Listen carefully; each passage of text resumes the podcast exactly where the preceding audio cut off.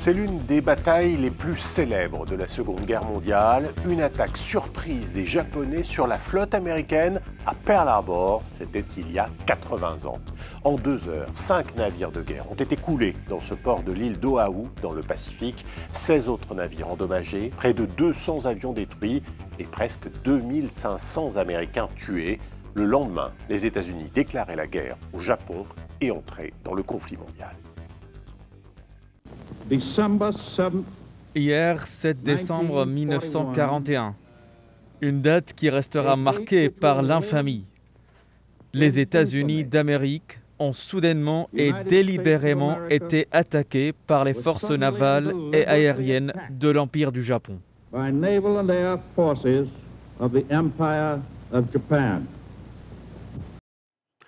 Mais Pearl Harbor a également eu des conséquences terribles pour les quelques 120 000 Japonais qui vivaient alors sur le sol américain. Tout d'un coup, ils étaient les ennemis, alors que la plupart d'entre eux, installés depuis plusieurs générations, sur la côte pacifique notamment, étaient de nationalité américaine.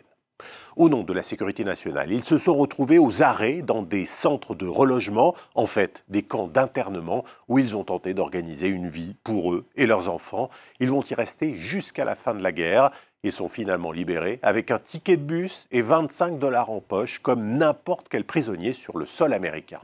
Il faudra attendre 1988 pour que le Congrès présente ses excuses aux survivants et accorde à chaque ancien détenu une somme de 20 000 dollars en compensation. Mais qu'en est-il aujourd'hui des dernières victimes, de la mémoire de ces camps? Billet retour à Pearl Harbor, c'est un reportage de Valérie Defer et Pierrick Laurent.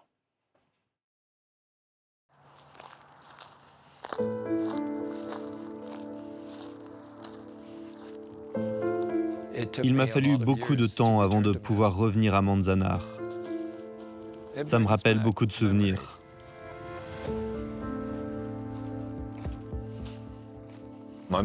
À notre arrivée dans le camp, ma mère m'a emmené près des barbelés et m'a dit N'essaie jamais, jamais de passer sous cette barrière. J'observais le garde et il a pointé son arme vers moi. Bout d'un moment, j'ai compris qu'on était dans une prison et qu'on était enfermé ici à cause de notre race. 10 000 personnes qui n'avaient absolument rien fait sont devenues ici prisonnières de leur propre pays.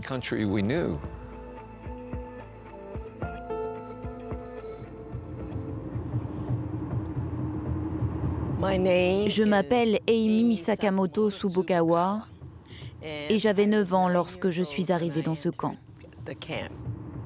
Amy et John sont parmi les derniers témoins d'une histoire que l'Amérique préfère encore souvent taire.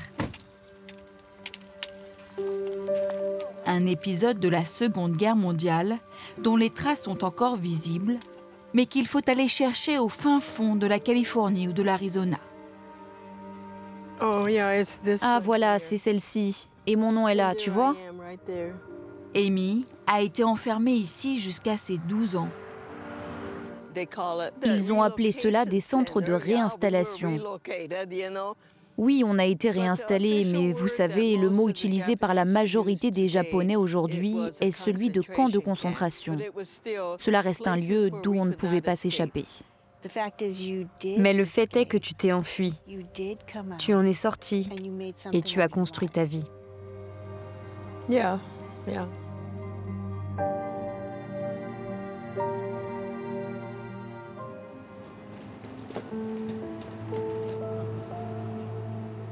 À la veille de la Seconde Guerre mondiale, 120 000 personnes d'origine japonaise vivent sur la côte ouest des États-Unis.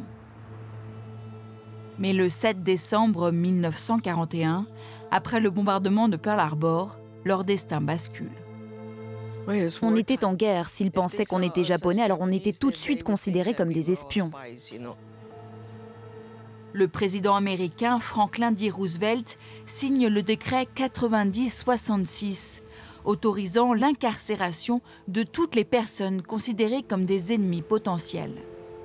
Dès le lendemain, dans le quartier japonais de Los Angeles, l'armée américaine placarde des affiches de déportation. La famille de John doit tout abandonner. On avait 24 heures pour tout vendre et se présenter aux autorités. L'affiche disait N'emmenez que ce que vous pouvez porter. Et donc les familles sont arrivées les bras chargés de valises. Lorsqu'on vous envoie dans un endroit que vous ne connaissez pas, cela fait peur, parce que vous ne savez pas ce qui peut vous arriver.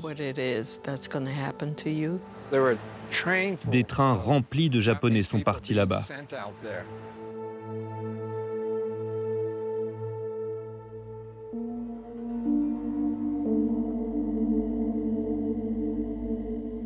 Le train longe les montagnes de la Sierra Nevada. Ce n'est qu'une fois arrivés au camp que les familles comprennent le sort qui les attend. Des terrains vagues et le désert à perte de vue. Beth et son fils Tristan ont fait 5 heures d'avion pour venir jusqu'à Manzanar. J'ai le sentiment que c'est une période de l'histoire que les États-Unis ont laissé de côté. Et aujourd'hui, la majorité des gens ne connaissent aucun des noms des camps d'internement américains pendant la Seconde Guerre mondiale. J'ai vraiment terriblement honte parce que je me considère comme quelqu'un de relativement cultivé. Je suis prof, j'enseigne en CE2 et je n'ai jamais entendu parler de ces camps. Chaque camp ressemble à une prison d'une superficie de 3 km avec 500 baraques construites à la hâte par l'armée américaine, le tout entouré de barbelés. John, ses frères, ses parents et son grand-père ont vécu à Sète pendant trois ans dans une pièce de 45 mètres carrés meublée de lits de camp et d'un poêle à charbon. C'est exactement le genre de pièce dans laquelle nous vivions, avec autant de lits de camp que de membres de notre famille. Lorsqu'on allait se coucher, on mettait un drap sur nos têtes parce que le matin au réveil, il y avait souvent une épaisse couche de poussière. Survivre dans cette chaleur était une épreuve. 46 degrés l'été et des températures glaciales l'hiver. Je me rappelle des flaques d'eau qui devenaient de la glace.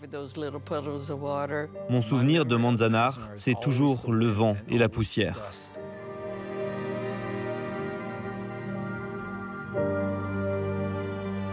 Aujourd'hui, grâce à la mobilisation de survivants, Manzanar a obtenu le statut de site historique national. Patricia est une des gardiennes de ce lieu de mémoire qui accueille 100 000 touristes chaque année. Les subventions du gouvernement ont permis de reconstituer les conditions de vie de l'époque. Voici les toilettes pour femmes. Elles sont reconstruites à l'identique.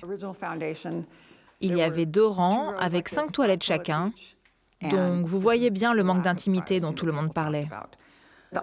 L'armée n'a clairement pas pris en compte l'aspect humain. C'était une opération militaire comme une autre. Et les personnes n'étaient vues que comme des choses à déplacer. Trois ans après la création des camps, une décision de justice déclare illégale l'incarcération illimitée de citoyens américains. Le 21 novembre 1945, le gouvernement annonce la fermeture des 10 camps d'internement de Japonais américains. Chaque famille reçoit la modique somme de 25 dollars pour reconstruire sa vie, une délivrance pour la mère de John. Je n'ai jamais entendu ma mère ou mon père se plaindre. Ils suivaient cette vieille philosophie japonaise, Shikataganai. Quoi qu'il arrive, il faut aller de l'avant. Il y a des soirs où j'entendais ma mère pleurer mais vous savez, en, tant qu'enfant, qu'est-ce que je pouvais faire? Je crois que dans mon cas, je l'ai juste absorbé et enterré au plus profond de mon esprit.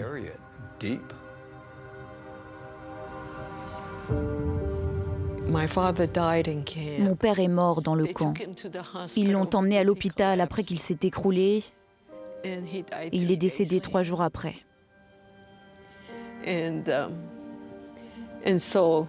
Et à l'époque, on ne faisait pas de grandes obsèques, mais tout le monde était là. C'était un moment très difficile pour ma famille. Ma mère s'est retrouvée veuve avec cinq enfants. Une expérience traumatisante, longtemps passée sous silence. Je suis très émue. Vous savez, J'ai 70 ans et je n'ai jamais entendu ces histoires. Bien sûr, je me suis imaginé ce que cela devait être, mais je n'avais jamais entendu sa version. On a longtemps refusé de parler de notre expérience dans les camps parce que nous en avions tellement honte. On s'est dit, allez, il faut continuer, on va devenir de parfaits citoyens américains. Les familles de John et d'Amy retournent à Los Angeles où ils sont accueillis avec beaucoup d'hostilité. Il y avait beaucoup de restrictions. On ne pouvait pas habiter n'importe où. Il y avait de la ségrégation. Nous avons dû abandonner toute identité culturelle japonaise. Donc nous avons arrêté de parler le japonais et nous avons voulu ressembler le plus possible aux Américains blancs. Jusqu'à ne plus savoir parler la langue. Mais c'était le prix à payer pour redevenir américain. Des années plus tard, John mène la campagne de demande de réparation auprès du gouvernement américain. C'était une mesure raciste et aucun Japonais américain n'a été reconnu coupable de trahison envers le gouvernement. Pourtant, la population tout entière a été incarcérée. 46 ans après les faits, les Japonais américains obtiennent une indemnisation et surtout des excuses officielles du président de l'époque, Ronald Reagan. Nous devons reconnaître que les camps d'internement de Japonais américains étaient une erreur. Et devant vous aujourd'hui, nous admettons notre tort.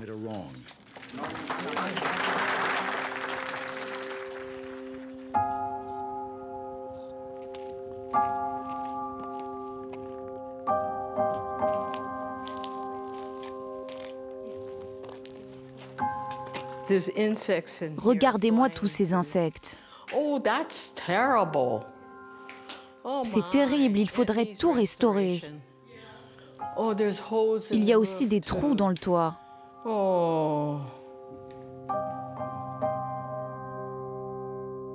En Arizona, loin des regards et de la mémoire collective, le camp de Poston est aujourd'hui à l'abandon. Cela nous rappelle que des gens étaient ici. Et sans ce lieu, vous ne pouvez pas raconter ce qu'il s'est passé. Les personnes comme moi qui ont vécu ici pendant la guerre vont bientôt disparaître. S'il n'y a plus de monuments, qui va raconter notre histoire?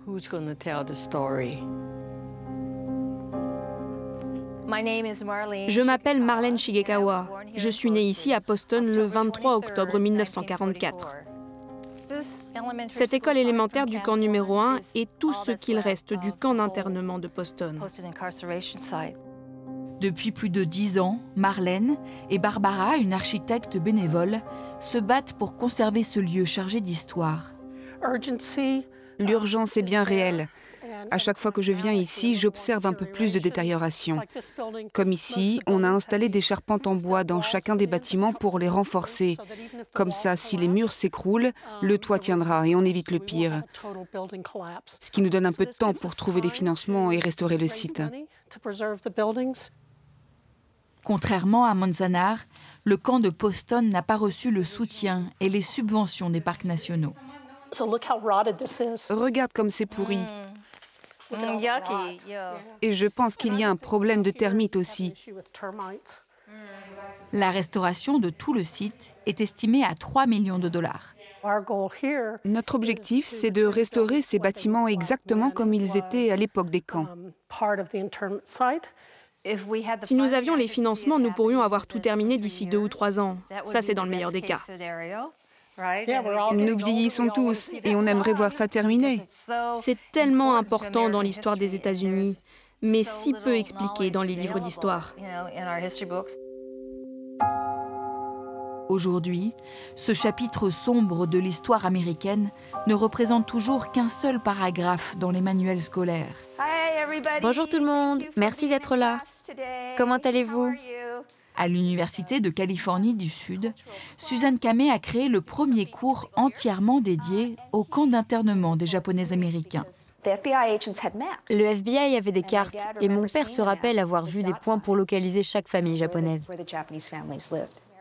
Fille de survivants, Suzanne explique en détail le processus légal qui a permis l'incarcération de 120 000 personnes pendant trois ans.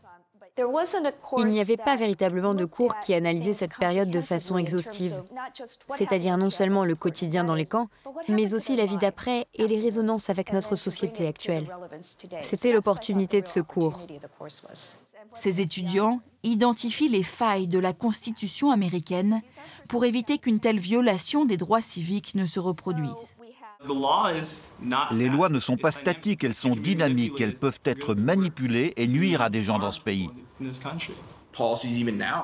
Certaines lois actuelles sont discriminatoires envers les minorités, et ce cours nous montre bien que l'histoire peut se répéter et qu'elle se répète. Mais en tant que pays démocratique, nous nous devons de réagir.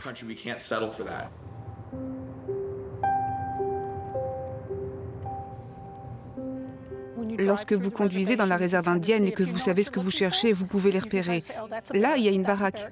Après la Seconde Guerre mondiale, le gouvernement a revendu les baraques de Poston à la communauté amérindienne locale. Marlène et Barbara arpentent la région à la recherche de vestiges qu'elles tentent de sauver. Ce sont les fenêtres d'origine Oui, c'est incroyable. Oui, c'est vraiment resté intact. C'est la mieux préservée que j'ai vue. On aimerait déplacer cette baraque plus près du mémorial et y créer un centre d'exposition.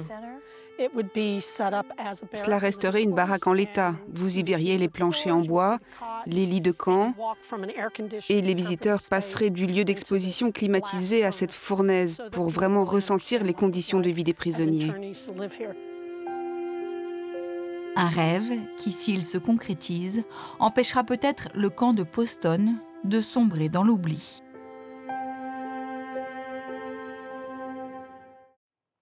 Et voilà donc pour ce reportage 80 ans après, un reportage que vous pourrez retrouver bien sûr sur france24.com. Je vous dis à très vite pour un nouveau numéro de Billets Retour.